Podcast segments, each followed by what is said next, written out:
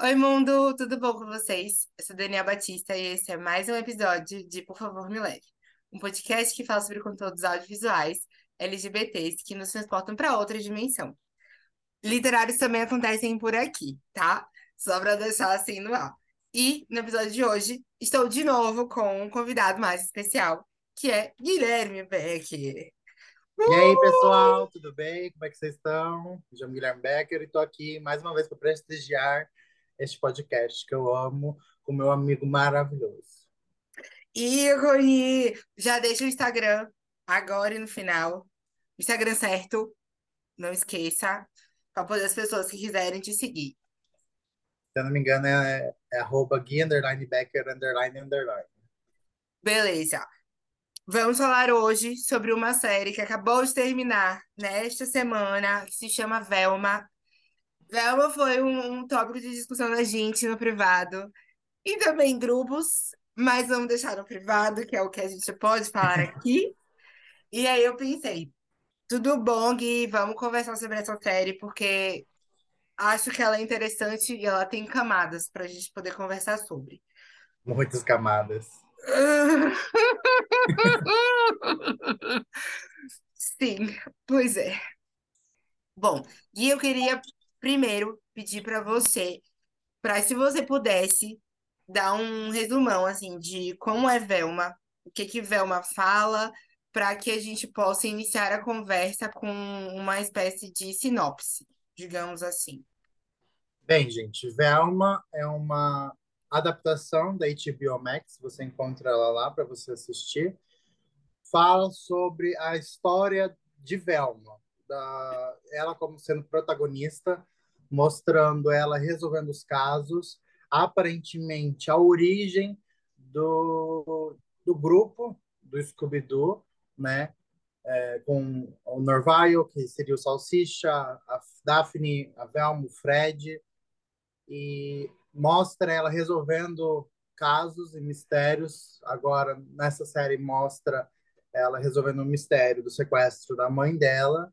E adiante da, da série, dá, traz bastante referências às adaptações de quadrinhos de desenho animado de antigamente, mas é com toda uma pegada nova, uma pegada 2023, século 21, atualizado, né? Porque muita gente criticou essa relação, só que, gente, não é uma série para crianças, é uma série adulta e traz totalmente um, uma outra pegada, um outro foco para dar uma fugida do cotidiano, do entre aspas normal, né? Seria isso a série Velma. Uns pontos que eu queria incrementar na sua fala é que Velma é uma visão adulta sobre Scooby-Doo. Então, quando a gente vai assistir, por exemplo, o filme do Scooby-Doo, o primeiro live action que fez sucesso, entre aspas, e aí a gente vê Scooby e toda a turma lá, isso não vai acontecer. Sim, é, exato. E aí, um outro ponto é que essa série está sendo passada na HBO Max. E ela é uma série que tem muito do formato HBO de ser. A gente já, já vê aqui no podcast sendo falado, por exemplo, de Harley Quinn. Já falei duas vezes sobre a série. E Harley também é da HBO Max. E tem uns pontos muito parecidos, que eu acho que depois a gente vai acabar falando sobre. Mas essas questões de crítica social e como que o público acaba vendo essa, essa questão de tornar o, o desenho um pouco mais adulto e casar isso com o público que vai estar assistindo, que vamos deixar aqui de passagem, não são os nerdolas, porque acho é. que em ambos os rolês o, o tópico LGBT está presente 100% do tempo. E eu acho que isso é legal e que isso incrementa na história. Mas em Velma, te... ah, eu amei uma vibe egípcia, bem gata, bem garota. Vamos deixar claro para quem está só ouvindo áudio Guilherme está com um olho gatinho, bem egípcia, bem, bem puxado. Pois é. Bem gostosa. É isso. Vão lá no DM dele falar assim: Oi, gostosa, tudo bom?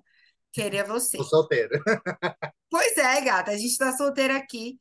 em estados diferentes? Sim, com certeza. Mas estamos aqui em estados diferentes dizendo: Oi, mundo, tudo bom? E tá tudo certo. Mas sim, focando na história de Velma, pra gente não se perder.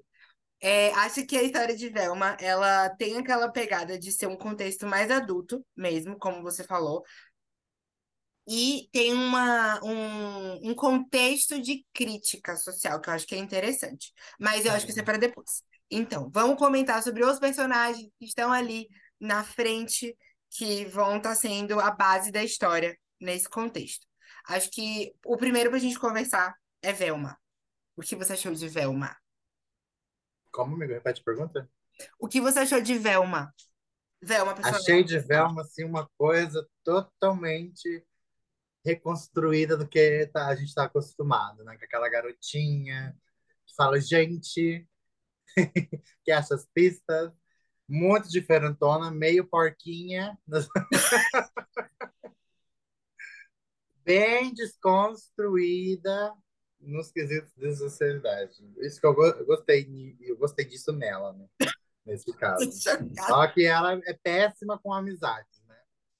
De fato, eu achei que foi um, um ponto que eles pesaram sem necessidade, que Velma acaba sendo uma garota que ela, ela deixa de lado aquele quesito social. E é, é acaba você. Sim, você tem que ser o meu amigo, só meu, que vai viver em função de mim. Fazendo as coisas para mim. Exato. Eu achei isso um, ponto que a gente não vê em Velma em outros aspectos. E eu, eu achei sem necessidade. Eu, Daniel. Porque Sim. eu acho que dava para trazer ela com. É a mesma crítica que eu faço, como, por exemplo, em Heartstopper, com o melhor amigo do Charlie, o que é hétero. Eu esqueci o nome dele. O Shaw? Sim, na série, da, Net... na série da Netflix, retrataram. É, pesaram bastante nele também pesaram na personalidade dele. E acaba se tornando um, um lance que torna o personagem chato em muitas das vezes. Eu acho que não tinha. Pesado, assim, a gente não quer ver cenas com ele. É, é exatamente isso. Tem horas que a Velma se torna tão tóxica que ela se torna chata. E eu acho que o personagem principal sendo chato não é, não é um, um contexto interessante, porque a ideia é que o personagem principal seja a pessoa que a gente se relacione, e tudo é. bem que vai ter gente chata na sociedade, mas eu acho que, tipo, para chamar o grande público, seria um, um, um rolê assim de deixar a personalidade de Velma um tanto mais comum, muitas Deixar um pouco mais. Deixar a personalidade dela ácida, mas isso. ao ponto de comum e não pesada. Assim. Isso, isso. Ela é ácida, mas ela não é ácida tóxica. É tipo, o, o contexto da série como um todo. A gente faz piada da situação, é. mas é uma piada com um fundo de verdade e com um fundo de tipo, vamos estar dando uma alfinetada. E essa alfinetada, ela tem um porquê de estar acontecendo. Não necessariamente ficar só jogado no, no tópico de que Velma é uma pessoa chata de se conviver, e aí a gente acaba criando o ranço da personagem principal que eu acho que foi uma coisa que aconteceu com muita gente que estava assistindo. E acaba meio que afastando o público da série. Vamos aos próximos, então. Que a gente já mastetou o suficiente, Velma. Que vai ficar sem graça. Quem é que você vai querer falar agora, amigo? Eu acho que seria legal a gente falar do Norvile, que a gente já casa a, a situação de ser tóxica com esse é. contexto dela. Quer começar? Então, gente, Norvile seria o Salsicha na série. E ele é o melhor amigo dela na série, desde do... Acho que é do Fundamental que se fala, não sei. Sim. Na, é. na verdade, a Daphne é no Fundamental. É, a Daphne é do Fundamental, o Norvile é da escola. Isso. E Norvile é apaixonadíssimo, caidíssimo por Velma. Só que ela tá cagando e andando para ele porque ele só presta e serve para ela para fazer os interesses particulares dela. Um pouco narcisista. É, bem capaz. E ele, na maioria das vezes, faz por estar apaixonado por ela, né? Gostar dela. Ele faz com a esperança de que o sentimento seja recíproco se ele faz essas coisas. Uh, os pais deles são. Ela é a diretora da escola e o pai dele é o meio que o psicólogo, Psicólogo, da escola. O terapeuta. Isso, isso, o terapeuta da escola. Uh, eu achei que ele, como personagem, daria para dar uma desenvolvida um pouco melhor, um pouco mais de abertura, mais de cena, porque não teve tantas cenas assim com ele, que fossem edificantes, vamos usar uns termos, né? Amo! Uh, mas é isso, o, o meu ponto de vista, né? Ele ficou um pouco ofuscado e só naquela relação de servir a Velma. Né? Eu acho que isso aconteceu porque um ponto crítico não tem Scooby. E as cenas do, É, do Salsicha, eu vou, eu vou chamar Norvile agora de Salsicha. As cenas do sim, Salsicha são muito pautadas em relações com o Scooby, não com as pessoas do grupo. Que tá querendo desvendar um mistério e tal. Inclusive, as cenas de perseguição e tudo mais, é tudo com o Scooby. E aí, o Scooby acaba tomando a liderança das cenas e o Salsicha é o incremento no que tá acontecendo ali. E eu acho que eles fizeram num formato em que o Norvile, ele meio que ficou em segundo plano muitas das vezes. O que eu acho que poderia ter dado mais atenção, e inclusive o Norvile, ele pega muito do protagonismo a partir do momento em que Velma se torna insuportável e ele vai começar a namorar. E aí, tipo, É, não quero mais esse relacionamento tóxico. E aí, num relacionamento tóxico, não vai começar com Velma, ele vai se encaixar onde? que aquele vão na série. É, eu, eu acho assim, é, é bom pensar nesse relacionamento dos dois, mas construir uma relação em que ela vai além disso. Porque a gente vê pouquíssimas cenas dele fora o relacionamento com a Velma, porque claramente a série é sobre a Velma. Só que eu acho que esse, esse processo do relacionamento dos dois fica muito pautado em ele sendo o subalterno, entre muitas aspas, para a Velma. E aí ele vai evoluindo nesse processo, mas a gente vê que esse processo de evolução, muitas das vezes, é uma farsa. E meio que, tipo, você tá lá todo animado, pô, agora o Norvile, ele vai trocar de Vai pra personalidade. frente, Pois é, ele vai evoluir nesse processo da história. E no fim, dá um retrocede. estalo, ele muda completamente para o que era antes. E tipo, e aí? Aquele, aquele Norvile descolado legal que tava lá acontecendo, o que acontece com ele? Foi embora. E isso me deu uma frustrada grande, grande mesmo. E a relação dos dois acabou sendo um dos processos que eu acho assim que são pontos de evolução, assim como acontece em Vandinha, que Vandinha ela, ela evolui com a Enid, e aí tô, tô trazendo mil séries que eu já comentei aqui, me perdoe. Mas aquela relação da Enid, que tipo, Vandinha ela tá com aquela baixa que ela não, ela tá sem bateria social, e aí depois ela começa a modificar essa forma de ser para conversar com as pessoas. E aí ela acaba mudando, por E exemplo, é que nem essa relação de Wandinha é bem gostosa de assistir esse, essa sim, evolução dela.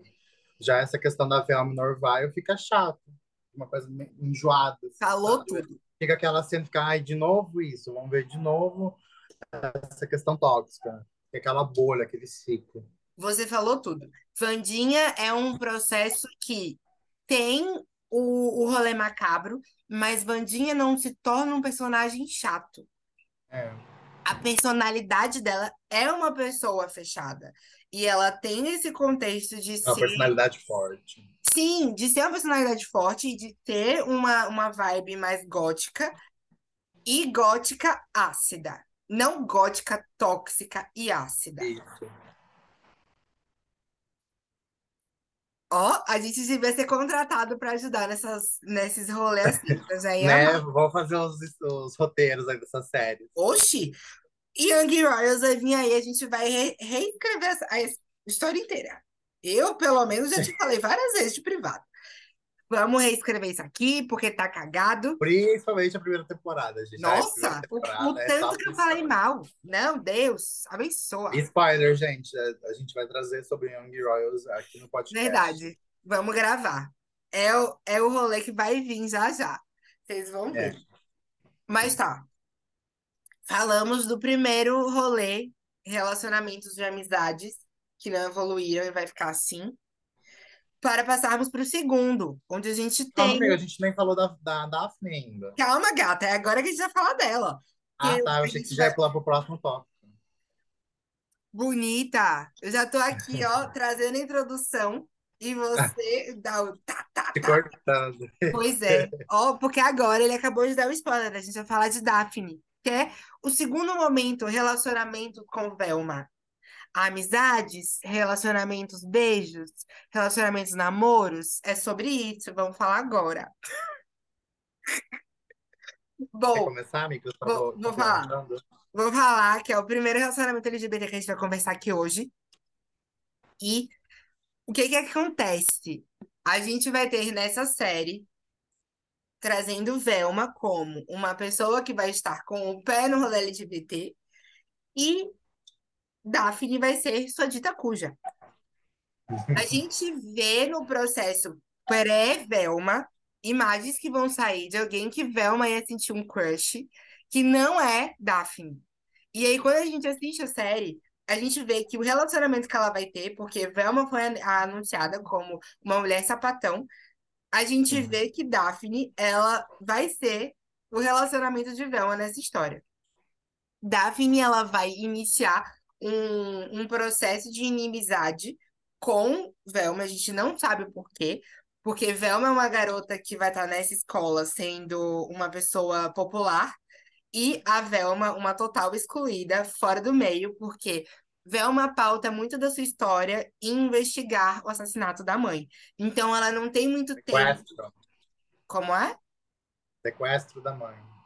Isso, sequestro, desculpa, falou assassinato assassinato, das coitada. meninas da escola. Já tá, já tá matando a mulher. Tô ali. ficando louca, tô ficando louca.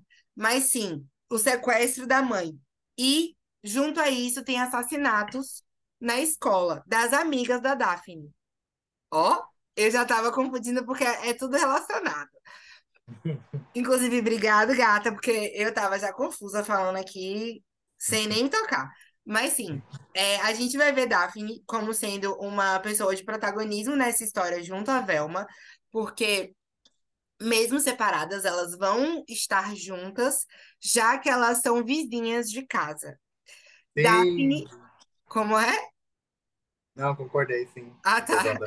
Daphne, ela tem duas mães, e eu acho que também é um outro ponto legal de se comentar, e é uma outra representatividade. Assim como quando a gente vai ver cenas da Daphne com a Velma, sempre rola, não sei se você reparou quando você estava assistindo, mas sempre rola casal gay beijando no fundo das cenas. Tipo, as Sim, verdade. Rola do- muito. Sim, não é nem se beijando, é se engolindo. é verdade, se engolindo, passa assim na frente da cena. Sempre tem, eu reparei isso. Eu amei. No- no- na cena do corredor, na cena do, do Sim, em cenas da escola, sempre.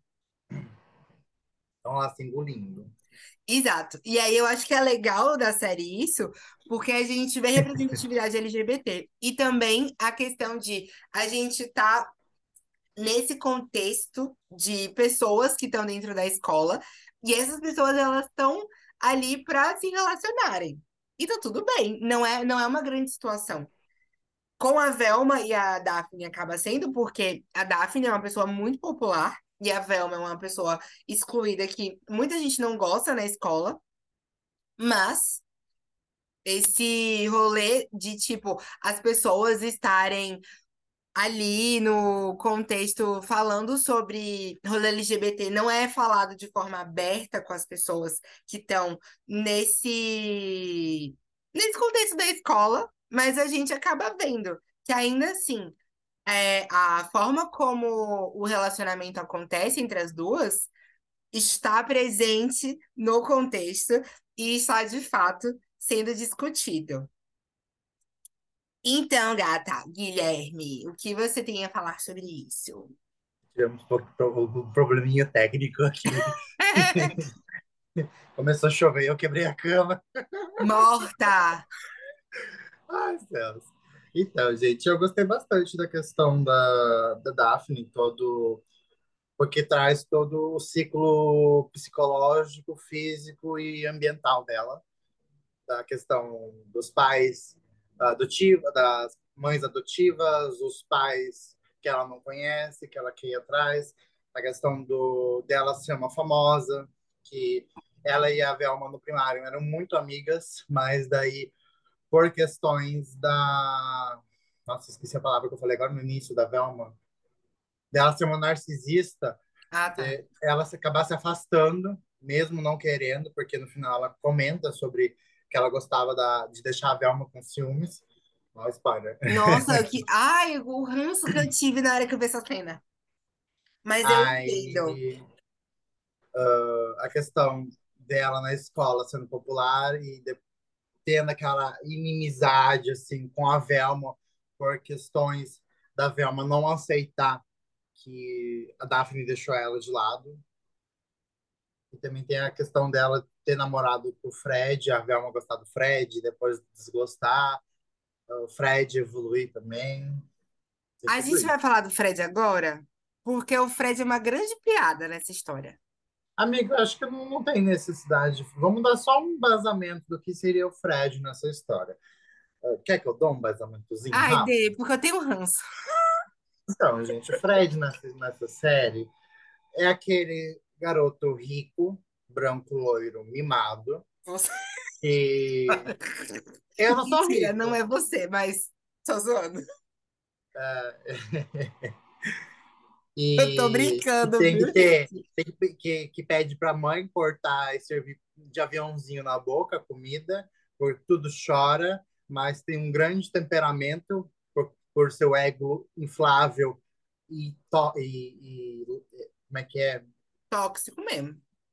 Também, mas é um ego Extremamente sensível, infantil. um ego muito frágil.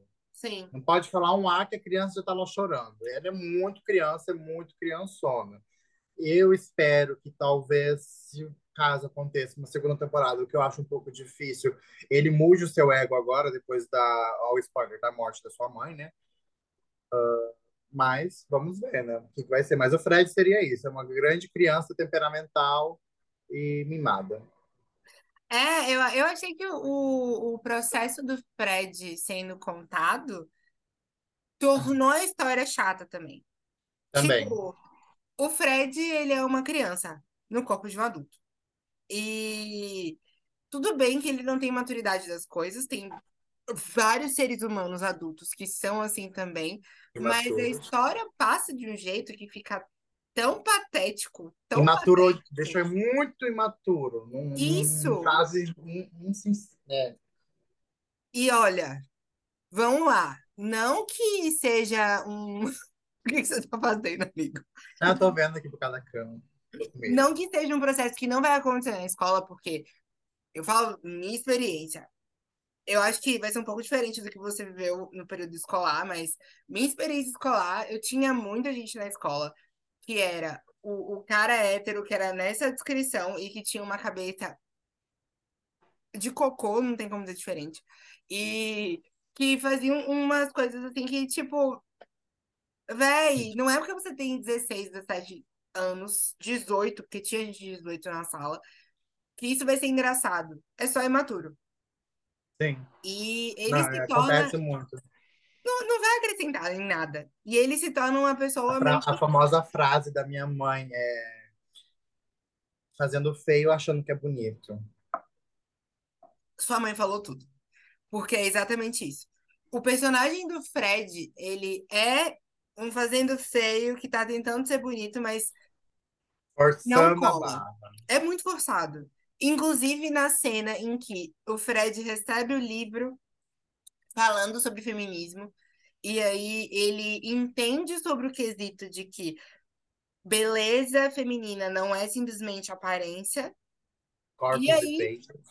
Nossa, ficou tão forçado o processo que, tipo assim, ele poderia ter se tornado uma aliança para poder mudar o pensamento das pessoas da escola, mas ficou um rolê tão patético. E tudo bem, eu entendo que feminismo é um tópico feminino, mas eu entendo também que homens podem ajudar nesse processo de tentar ajudar com os seus pares, de tipo, caras que vão estar ali no seu convívio para poder mudar esse pensamento e tudo mais.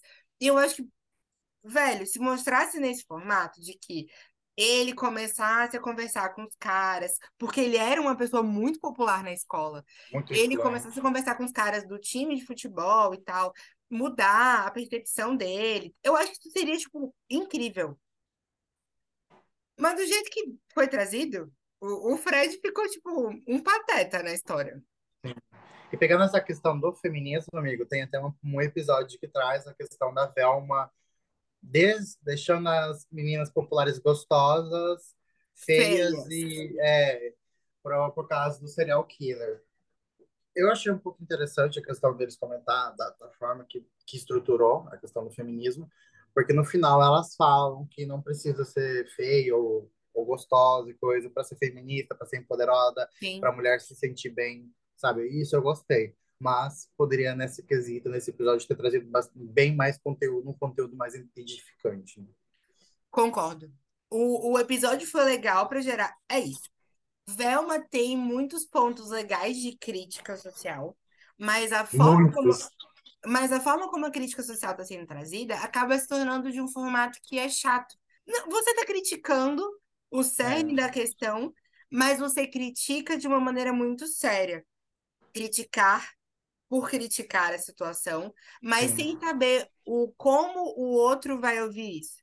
E aí, muitas das vezes, por exemplo, utilizar da crítica junto à comédia é uma boa forma de você dar o, o a alfinetada. Se a alfinetada surtiu efeito, porque a pessoa ela tá se enxergando naquela posição e aí você vem e alfineta. Traz uma reflexão para ela. Isso, eu acho que esse é um formato massa e eu acho que isso tem em outras séries.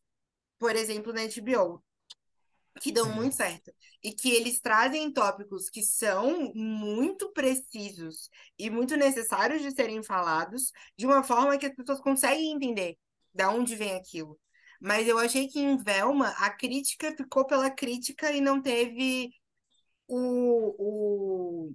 É tipo uma piada. Você conta o contexto até chegar na piada, mas o punchline, no caso, tipo, aquela, aquela frase que vai ser o motivo da risada. A frase Todo- de efeito, no geral. Exato. A frase de efeito que vai dar o para você rir não acontece.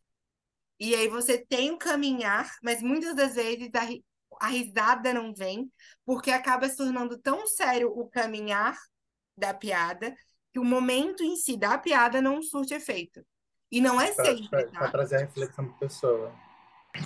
Indo para a família da Velma, vamos conversar sobre como é esse processo, porque a história traz traições, a história traz traições entre aspas, né? Eu acho que foi tão traição, mas ela traz também o contexto de como que a família foi formada pós mãe da Velma sendo sequestrada, e a gente tem o contexto de a Velma se autodeclarando como uma pessoa in- indiana.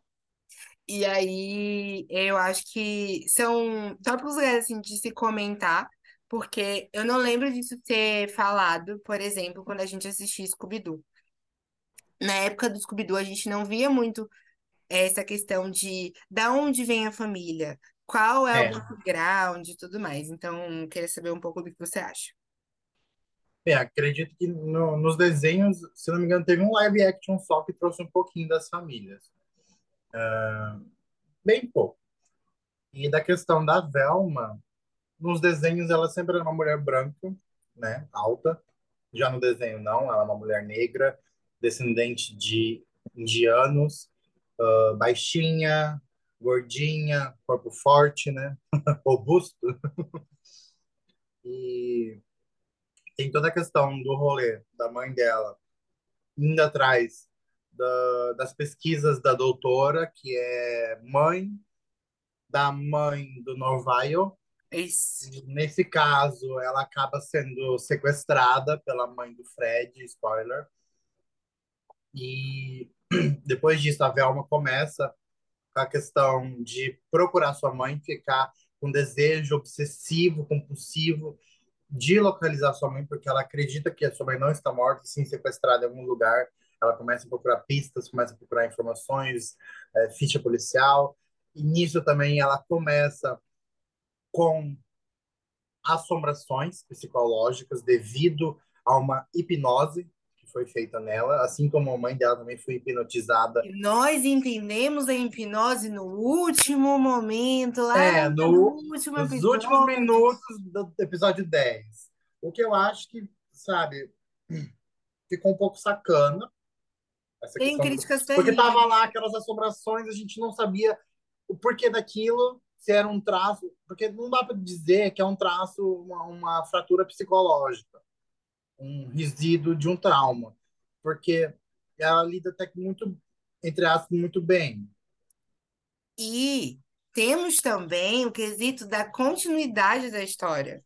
A história no início traz a mãe da Velma, a Daya, Dia, Dia. Ela-. Tem o problema no olho por conta da. Ah, é verdade. É. E aí, quando a gente volta para a A história, mãe dela tá perfeita lá. ela consegue ver tudo, não tem olho caindo, não tem nada Nos de. episódios, é, nos episódios mostra ela com o olho caindo por causa de um problema É, com a Velma na infância. E aí vem, vem da onde isso? É fruto da imaginação da Velma? O que que tá acontecendo? Ficou, ficou muito, Flashbacks da Velma. Ficou muito, muito estranho, porque a gente vê o flashback da Velma, como a Velma sendo uma filha perfeita, depois a gente vê como que, de fato, entre muitas aspas, Como era. do vídeo, como que seria? E aí fica aquele questionamento de qual é o real? Qual que que a gente está vendo da Velma, ou que a gente está vendo da Velma lúcida, que lembrou de como que de fato aconteceu aquilo tudo.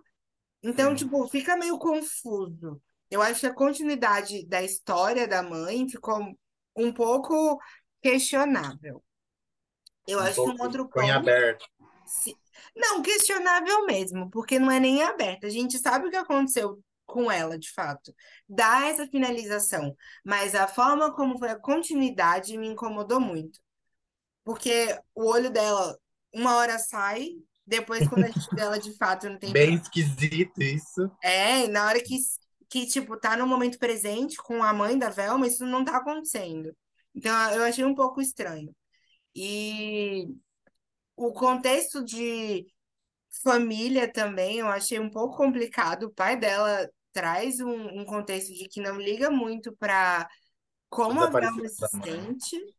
E, nossa, muito bad isso. Porque o pai aparenta ser uma pessoa bastante away, meio tipo afastada assim da realidade, Tudo. focado no trabalho e não tá nem aí pro resto. E eu acho isso bem complicado. Ele parecia que ele, que ele esperava que isso acontecesse, que a, entre aspas, a mãe da Velma largasse ele, para ele poder seguir sua vida com um novo sonho, um novo propósito, que daí seria a, a gerente da cafeteria, que eles acabam ficando depois de o que na história traz seis meses depois do desaparecimento da mãe da Velma, né? Sim. O que eu, sei lá, achei bem enche, é, enche linguiça, eu diria assim, tá pro buraco. E não traz nenhum flashback de como os pais da Velma se conheceram, né? De eu acho fato, que isso seria acho. um pouquinho, acho que isso seria um pouquinho legal colocar na série, o flashback, para trazer a descendência, né, deles. Como eles se conheceram, por que que a família era transtornada daquele jeito. O real. Eu É. acho o ponto real de como que tudo começou. De fato, a Velma, ela era uma, uma criança difícil de lidar, porque a gente vê os flashbacks e a gente entende também que a Daphne não era fácil. É, os flashbacks, principalmente da Daphne, mostram isso. É, Deles na infância. E a gente entende que o flashback da Daphne, ele é real. Não é Sim. um flashback questionável. E, e tem a questão de os flashbacks sendo um contexto de críticas para o público. E eu achei isso interessante, mas eu acho que, tipo, sátira ao público. qual, qual é o, o real contexto de necessidade para se fazer isso muitas das vezes? É interessante quando críticas como essa são sobre, ah, mas a a personagem ela precisava mostrar uma feminilidade.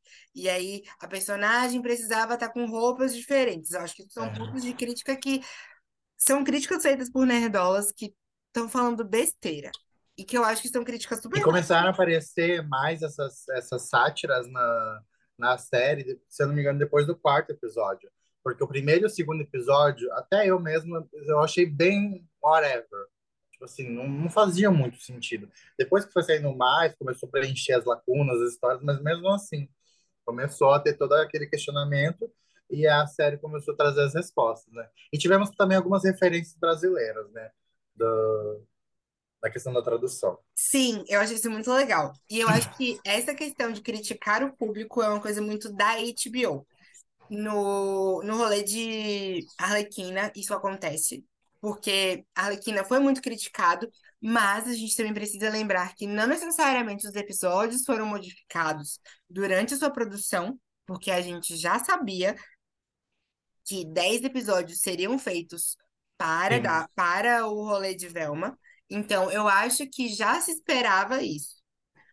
Voz da minha que é a cabeça. temporada piloto, assim, da, da, de Velma, né? É, Esse- isso são vozes da minha cabeça. Eu não sei se de fato esses pontos de, de, de crítica vieram depois, mas eu acho que isso já estava pré-imaginado desde o início para acontecer ali na história. Sim. Eu acho. Até por causa da questão das notas da crítica, né? Sim, exato. A crítica foi muito pesada desde o início. Desde o primeiro episódio, onde as pessoas elas não estavam felizes e elas não estavam gostando. No primeiro episódio, onde o processo justamente da assombração que você comentou, ele estava sendo muito pesado, o tempo A inteiro toda hora aparecia. aparecendo, tava enjoativo. Isso me deixou extremamente incomodado. Porque, assim, a gente tem, e aí eu vou trazer o próximo tópico, que seriam os toques de inspiração de Scooby-Doo, de Scooby-Doo do desenhos animados para anima pra série. Isso. A gente tem a o entendimento de que Scooby-Doo ele vai estar acontecendo ali e ele tem esses pontos de macabro, do quesito de Fantasmagórico. neblina, aquela coisa dos monstros aparecendo, que na verdade não eram monstros de verdade, eram as pessoas que no final do episódio estavam se fantasiando daquela forma para poder aparecer como se fosse fantasmagórico e tal. E aí eu acho que isso se perdeu, porque o, o processo da hipnose que aconteceu ali com a Velma e com a mãe dela também, meio que ficou banalizado. Ficou nove episódios e Só meio. por ficar. Só por ficar, né? Isso, sem explicação. Nove episódios e meio. E tudo bem que no episódio que o pai dela aceita que aquilo aconteceu, de fato, de que a mãe ela foi. é, ela foi Sequestrada. e tudo mais, e ele acredita nela. As- a hipnose acaba, mas ainda assim foram cenas exaustivas, episódio a episódio, que trouxeram situações que foram extremamente desnecessárias. E, no fim das contas, não fez muito sentido na narrativa da história. E eu acho que isso foi um grande problema, assim, que eles poderiam ter trazido o porquê ou resolvido a situação no episódio 4, 5, em vez de no episódio 6, 7, a gente ter o entendimento de, ah, aquilo era um monte de alucinação e a gente resolveu. Porque Sim. resolveu, entre aspas, uma vez, a gente descobre que não resolveu, e aí resolve de fato episódios depois. Mas a gente acha que aquilo é parte da realidade, mas não é, porque ninguém vê, e a gente sabe que ninguém vê, porque o Norvile ajuda ela, a Daphne ajuda ela, para poder acabar com dela. E aí, tipo, ficou um, para mim, ficou um buraco ali. Que aconteceu, mas não era pra estar sendo tão exaustivo a situação dela tá vendo aquelas assombrações e tal. Eu queria saber sua opinião, porque pra mim, minha opinião é, as assombrações foram extremamente desnecessárias. E elas acabavam deixando a narrativa cansativa do excesso que teve, sem Sim, explicação. concordo. Não, eu concordo com essa questão de ficou realmente ficou excessivo. Porque a cada é, passava dois minutos de frame de, de série, vinha uma assombração de um minuto. Aí, e assim, e assim, ia. Daí episódios que se acalmou, aí voltou, e depois se acalmou, aí por fim acabou de vez. E da questão dos toques de inspiração de Scooby-Doo, a gente tem que lembrar que é uma adaptação de uma outra empresa, né? Mas poderiam deixar um pouco mais à vista A questão de que elas não seriam exatamente é, já como não, não seguiam os quadrinhos e nem as séries infantis. Quadrinho? Eu Ah, não sei quadrinho do Scooby-Doo. Ah, eu não lembro. Mas que as, as séries de desenho animado Sim, beleza. live action. Podia deixar um pouco mais, né, para evitar a crítica, porque realmente é uma adaptação para pessoas, entre aspas, adultas. Mas a questão do.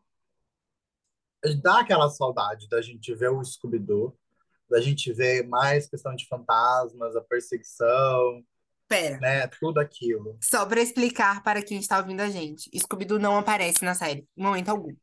O único momento que temos um aceno a Scooby-Doo é sobre o projeto Projeto Scooby. a mãe da Velma está envolvida na investigação. E aí, o nome do projeto é Scooby.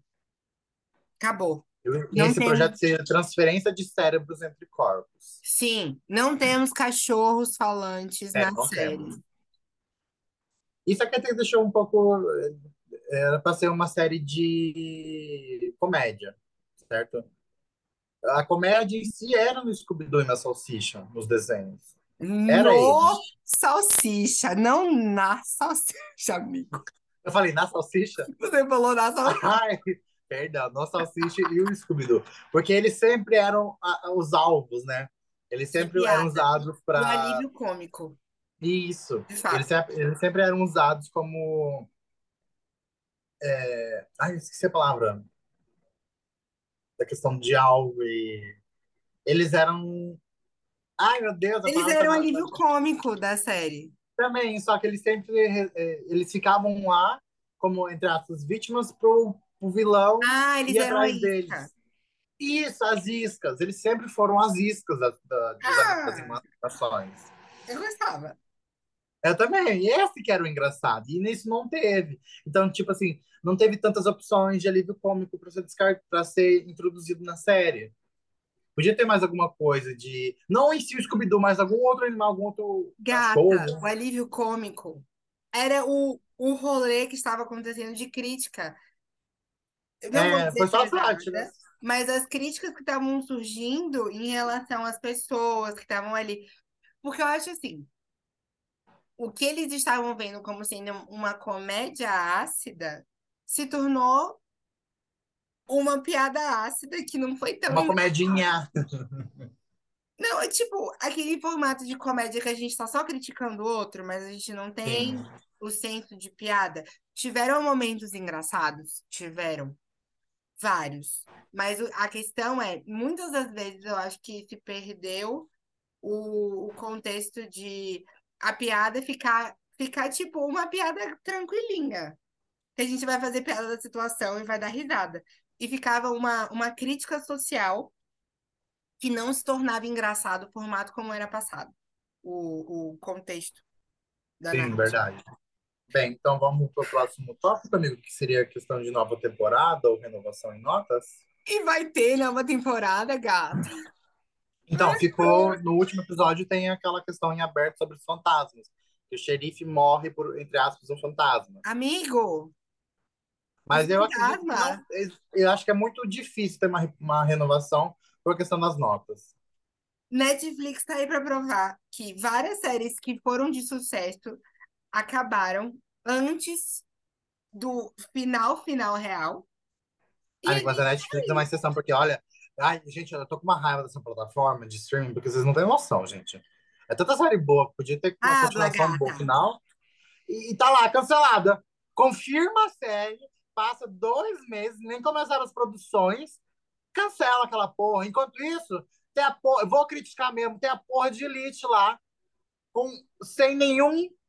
Sem nenhum. Como é que. Ai, até a palavra. Mas você tá brava? agora. Fiquei nervosa. Você tá Tô brava? brava. Tô. Fica nada. Elite não tem mais roteiro, gente. Tá lá, já tá na vigésima, oitava, nona. Deviam me contratar, tá vendo? Pra poder fazer um roteiro Gente, não tem mais roteiro e tá lá continuando enquanto séries maravilhosas. Tipo, exemplos, The Society. Qual foi a outra recente que foi cancelada? Que eu não, não me recordo agora o nome. Mas Não tem vou falar, não vou emitir opiniões. Eu quero ver que você. são é canceladas. Gente, pode vir no, no meu Twitter, no meu, no meu Instagram me xingar, mas essa é a minha opinião, gente. Por mim, Elite já teria acabado. Eu nem, eu nem assisto Elite. Eu nunca eu nem assisti a primeira temporada com episódios sortidos e ficou por lá, porque eu não gostei. Não me chama Amigo, atenção. nunca nem vi Elite. Não me chama atenção, não perca seu tempo. amigo.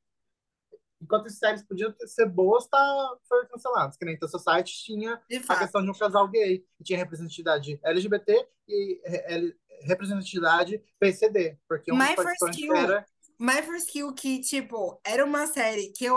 Assim, o final foi ruim, foi.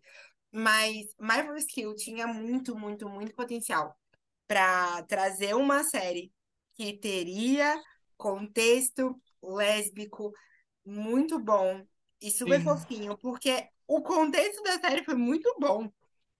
E eu não vi público lésbico comentando sobre. E não chegou no público lésbico. E me dá Sim. muita tristeza. Porque eu vejo, tipo, dos grupos que a gente tá em comum, eu trazia assim, gente, vocês viram My First Kill? Não. Ai, Cri, cri, cri, cri. essa série tinha saído.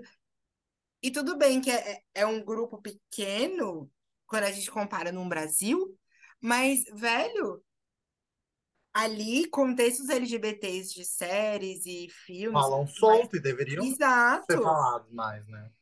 Exatamente, a gente não vê isso acontecendo. E aí eu, eu fico com um pouco de receio também aqui de comentar sobre Velma em certos momentos, porque imagina se, tipo, Velma. Eu acho que Velma teve uma boa divulgação, porque eu vejo que bastante gente comentou Tem. antes da série sair que Velma ela era uma garota lésbica e que isso ia aparecer na série da, da HBO. É. Mas eu também penso que o formato da série ele foi muito crítico em certos pontos, mas a crítica não foi uma crítica feita com, com leveza.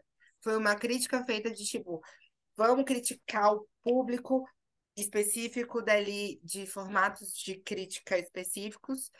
De nerdolas específicos, né? Que já estavam enchendo o saco da HBO. Ela falou: preciso de uma série para mim lançar essas críticas como uma resposta. Pronto, chegou a Velma amigo. que tava lá no, nos próximas séries produzidas. Ah, vai ser essa daqui mesmo? Vou usar ela para responder todos esses e-mails de nerdolas chatos. Pronto. Foi isso, só pode. Não funcionou. Pois É é. sobre isso. E tá tudo bem. Mas é, eu acho assim, as críticas sociais que vieram, algumas eu achei válidas. Outras eu achei que foram sem necessidade de formato como foi posto. E em todas eu acho que a forma da entrega, ela precisaria ser melhorada. Não porque a gente tem que fazer um grande desenvolvimento para entregar essa piada, mas para que todo mundo entenda quais são os pontos de crítica, eu acho que é essencial que a gente pense como que a pessoa que está sendo criticada ela possa rir com a gente. Com a gente, eu tô falando no lugar de quem está escrevendo, tá? Porque críticas vão ser para todos, mas algumas foram específicas para certos grupos. E aí eu acho que a gente tem que sempre pensar quando a gente está escrevendo como que as pessoas que estão sendo criticadas vão rir junto, porque tem gente que não vai levar na graça. Como que vai chegar essa crítica, a pessoa que vai ser criticada, né? Isso De que forma que ela vai in- tem que ser interpretar? sutil, mas um sutil que vai, vai dar alfinetada no ponto certo. Tinham que ter contratado drag queens para poder falar na série e dar os, os shades Dá os fechos. os feixes icônicos. Eu acho que a gente já falou o suficiente. Você tem mais alguma coisa para falar? Porque a gente já criticou, já macetou Não, vários amigo, eu já, já aliviei aquilo que eu tinha pra falar. Eu vou deixar para o próximo episódio que a gente vai gravar de Young Roy. Ô, gata, Eu, eu não, vou ter que. joga agora. O Não, amigo, eu, vou- início. eu, eu tenho que pensar, eu tenho que refrescar a memória agora pra poder aguentar você reclamando da primeira temporada. Você vai me apertar, eu vou falar super mal de Young Royals. Gata, você pode agora estar criticando, porque o espaço está aberto para você criticar e dar elogios à Velma. Porque merece elogio, sim. Que trouxe casal sapatão, porque trouxe mais de um casal, trouxe representatividade LGBT como um todo. E eu acho isso muito legal. Trouxe uma quebra de parâmetros nas questões das, das animações, das adaptações, porque ali foi uma quebra de parâmetro muito grande. Sim. Temos críticas em relação a como foi feito? Temos sim.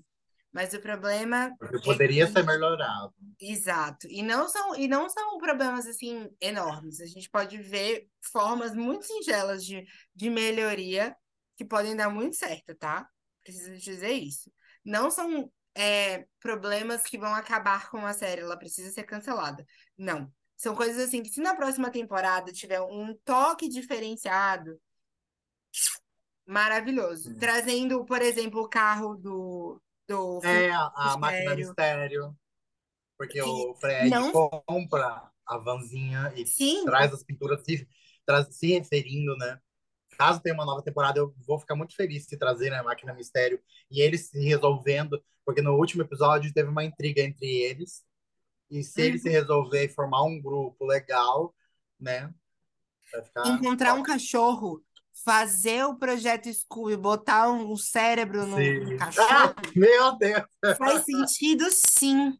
Porque Nossa, a gente amigo, precisa o, o que o Scooby fale. Nossa, eu não, não tinha pensado nisso. Meu Deus, o plot twist.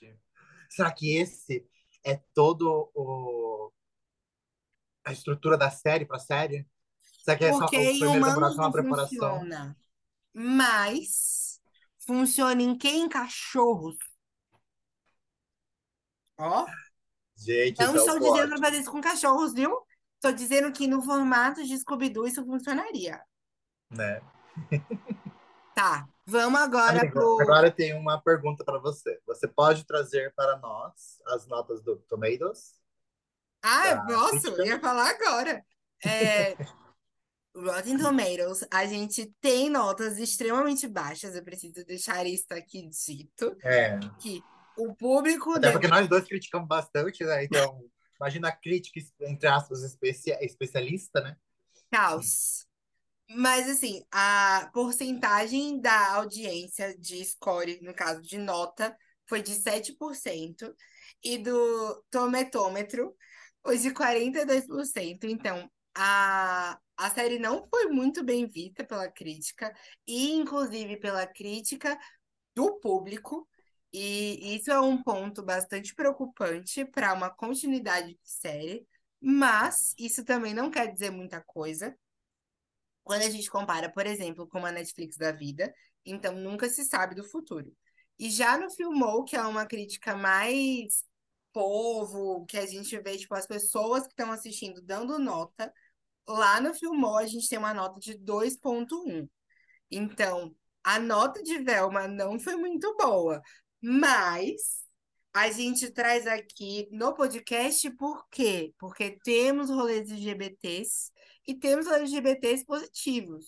Então, eu acho que vai dar bom. Inclusive, acho que para a segunda temporada, Fred pode vir aí com uma vibe assim de tipo bissexual, pego mais. Eu pensei nisso. Uma questão mais good vibes. Sim, já, se já botou Daphne. Explorando novas sexualidades.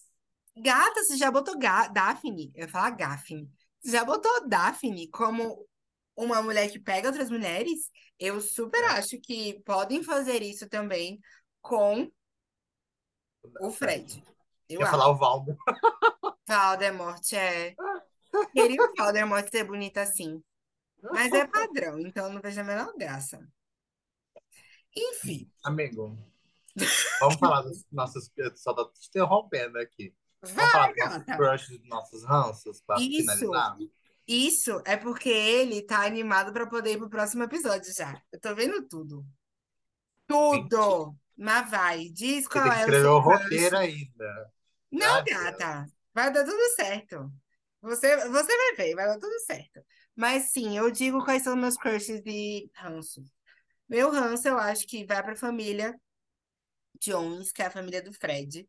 E Concordo. Eu penso eu muito do crush sendo na Daphne. A Daphne passou muito perrengue. A gente não falou muito sobre como foi o formato da família dela. Eu acho que a família. Vamos deixar para as pessoas dela, descobrirem, né? É, não, não vale a pena acho que, de conversar muito sobre isso aqui.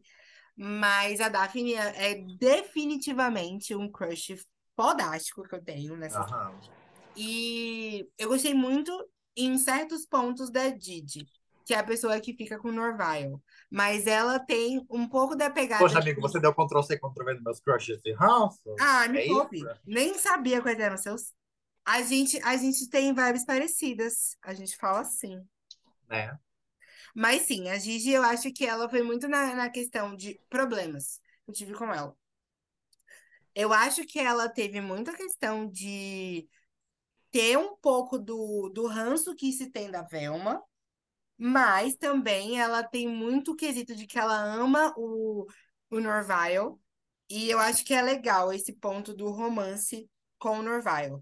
Mesmo achando que em certos momentos ela dá uma pesada naquele quesito de estou aqui, mas eu quero que você seja meu capacho. Eu acho que isso é péssimo. Péssimo no relacionamento. Então, vamos lá. Organizando as falas. É, Daphne, definitivamente sendo um crush. A família do.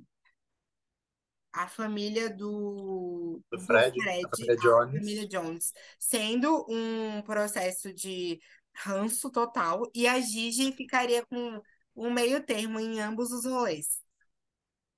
Ela tá com um pezinho em cada lado. Se duvidar, a gente pode também adicionar a Velma em ranço, tá? Deixa aqui dito, porque ela não ajudou. E as gostosas também, no processinho de. Elas estão mais pra ranço do que pra crush na questão do, do episódio sobre feminismo, né? Ô, gata, as gostosas, nem, eu nem faço questão de comentar. É que nem eu falando de Love, Amores é, Múltiplos de Três, da Amazon Prime. O cara que foi denominado como hétero sigiloso não merece nem tempo de tela. Porque cansada. Eu tô cansada. A mesma coisa gente. A internet tá aí, né? Falta hora e foda-se. Os cérebros não merecem nem ser comentado. Não, Essas coisas Não, assim não merecem minha atenção.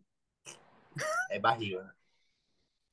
Amo! Tá usando os termos de Salvador, eu gosto assim. Gente, esse barulhinho que eu fiz foi com a boca, tá? Não é peido, não, tá? Só Nem deixar- escutado. Só deixar um OBS aqui.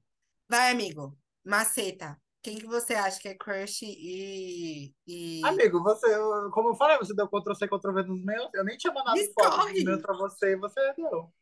Discorre. Tá? Olha ela, tô ficando bem. Discorre sobre. Não, fala sobre. O que, que você achou de cada um? Ah, amigo, a Daphne é meu crush supremo, além porque ela ser bonita, né?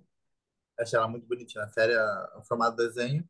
Uma mulher zona da porra, que corre atrás das coisas que ela quer. Mesmo se envolvendo com coisa pesada, ela corre atrás para ir atrás dos pais biológicos. ah, aceita, aceita muito bem a questão de ela ser filha de mães lésbicas, adotivas. Não tem aquele rolê de não gosto, não curto. Até porque ela tem o pezinho no vale também. Não vamos problematizar que eu vou trazer aqui meia hora de fala, viu, gata? Mas vai, continua. E daí eu tenho como ranço a família Jones, no geral.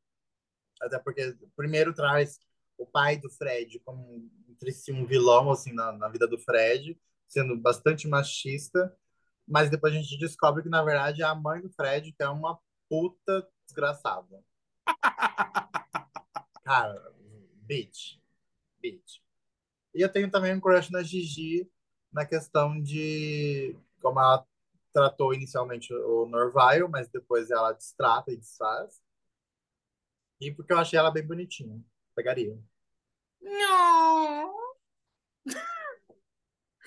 Amigo, a gente esqueceu de alguma coisa. De quê? De uma coisa, quer dizer. A gente esqueceu de dar a nossa nota pra série.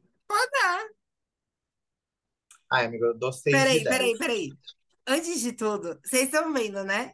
Que ele já tá soltíssimo. Por isso que eu falo, já pode virar a pessoa que vai ficar no meu lugar para poder fazer o rolê de tipo questionamento, mediação, porque já sabe, já sabe de tudo, já sabe tudo que tá aqui na minha cabecinha, tá vendo? Eu digo, eu escolho as pessoas certas. Ó, tô botando você lá em cima, viu? Hum, vai, fala. Adoro, amigo. Mas então, a minha nota da série eu dou um 6 de 10. Pra dar um... Você tá bom, hein? Você tá, Tá. assim, tipo, uh! E qual a sua no- nota, amigo, entre 0 e 10? Eu daria um, um 6, 7, 6,5, vai. 6, 6 e 7, 6,5 de 10. Mas também tá boa a nota, né? É, não, Porque a assim, gente tem esperança, né, amigo? A gente tem esperança. eu ia comentar uma coisa que eu vou deixar quieta. É, eu acho que a nota, ela, ela pode melhorar numa segunda temporada. Tem, tem potencial. A história tem potencial. Espero que a gente dê uma melhorada. Depois que eu publicar esse, esse episódio, eu vou enviar por e-mail esse episódio pra HBO pra eles dar uma Por repensada. favor, gata, por favor, faz isso. Ó, Olha. temos aqui um episódio podcast onde a gente traz algumas críticas, algumas sugestões para vocês poderem repensar na questão do roteiro e quem sabe abrir uma enquete no Twitter ou no Instagram. Eu vou ficar Sobre no seu pé para você cumprir isso, viu? Para você Ah, tá fazer bom. postagem no seu, no seu Instagram, marcando HBO. Olha, a gente fez um episódio. Você vai fazer? Eu Tá duvido. Eu vou ficar no seu pé. Eu tô te dizendo isso agora. Você não tenha dúvida que eu vou ficar no seu pé. Mas sim, eu preciso fazer a finalização do episódio. Então, Então eu já tô pi- pirado. Tô pirado já. Que. Velma me tirou do sério. Mas tudo bem. Gente, eu quero dizer que se vocês quiserem ouvir mais episódios como esse, lá no podcast, se joguem no anchor.fm barra Pavor Me Leve, que lá tem vários episódios, inclusive tem vários episódios com Guilherme, que estamos Verdade. falando de séries. A gente começou a falar mal hoje, mas antes a gente falava bem das coisas, tá? A gente falava muito bem das coisas. Prometemos que a gente falava bem. E aí temos aí um Exato, episódio com a prometo. participação de Headstopper e o- foi Love Victor, né? Love Victor, exatamente. E Love Victor. E aí a gente conversou coisas muito positivas sobre ambas as séries. Mas hoje foi um dia que a gente estava macetando tudo. Então tá tudo bem. Se vocês quiserem ouvir outros como esse, vão lá no podcast. Se vocês quiserem deixar indicações para serem faladas aqui, por favor, me mandem, porque ultimamente o episódio, o episódio não. O podcast tá parado, porque eu tô tendo muita dificuldade de encontrar conteúdo LGBT que seja de final feliz. Então, está sendo barril. Realmente, tá muito, tendo muita dificuldade, ajuda. até no grupo que a gente tá em comum pra gente localizar e falar. Sim, Tem muita série que o pessoal não conhece, muita série que tá saindo agora, não tem alcance. exato. E aí, peço para vocês que, se vocês quiserem seguir, podem me seguir no Anchor ou no Instagram, no arroba, me confundi toda, no arroba Dani Batista 2 e Guilherme, deixa seu de novo. Under- é arroba Gui underline Becker, underline, underline. Tô lá. E é isso. Muito obrigada por estarem aqui com a gente até agora, no final do episódio. Gui, se jogue para deixar o rolê finalizações, que temos menos de um minuto. Vai. Gente, muito obrigado por ter acompanhado até aqui. Espero encontrar vocês em próximos episódios. Durmam com a Gaga e tenham uma benção de Rihanna. Rihanna. Amo. Hoje tem Super Bowl e é isso. Um beijo no colo de vocês. Até os próximos episódios. Até mais e Tchau, gente. Fui.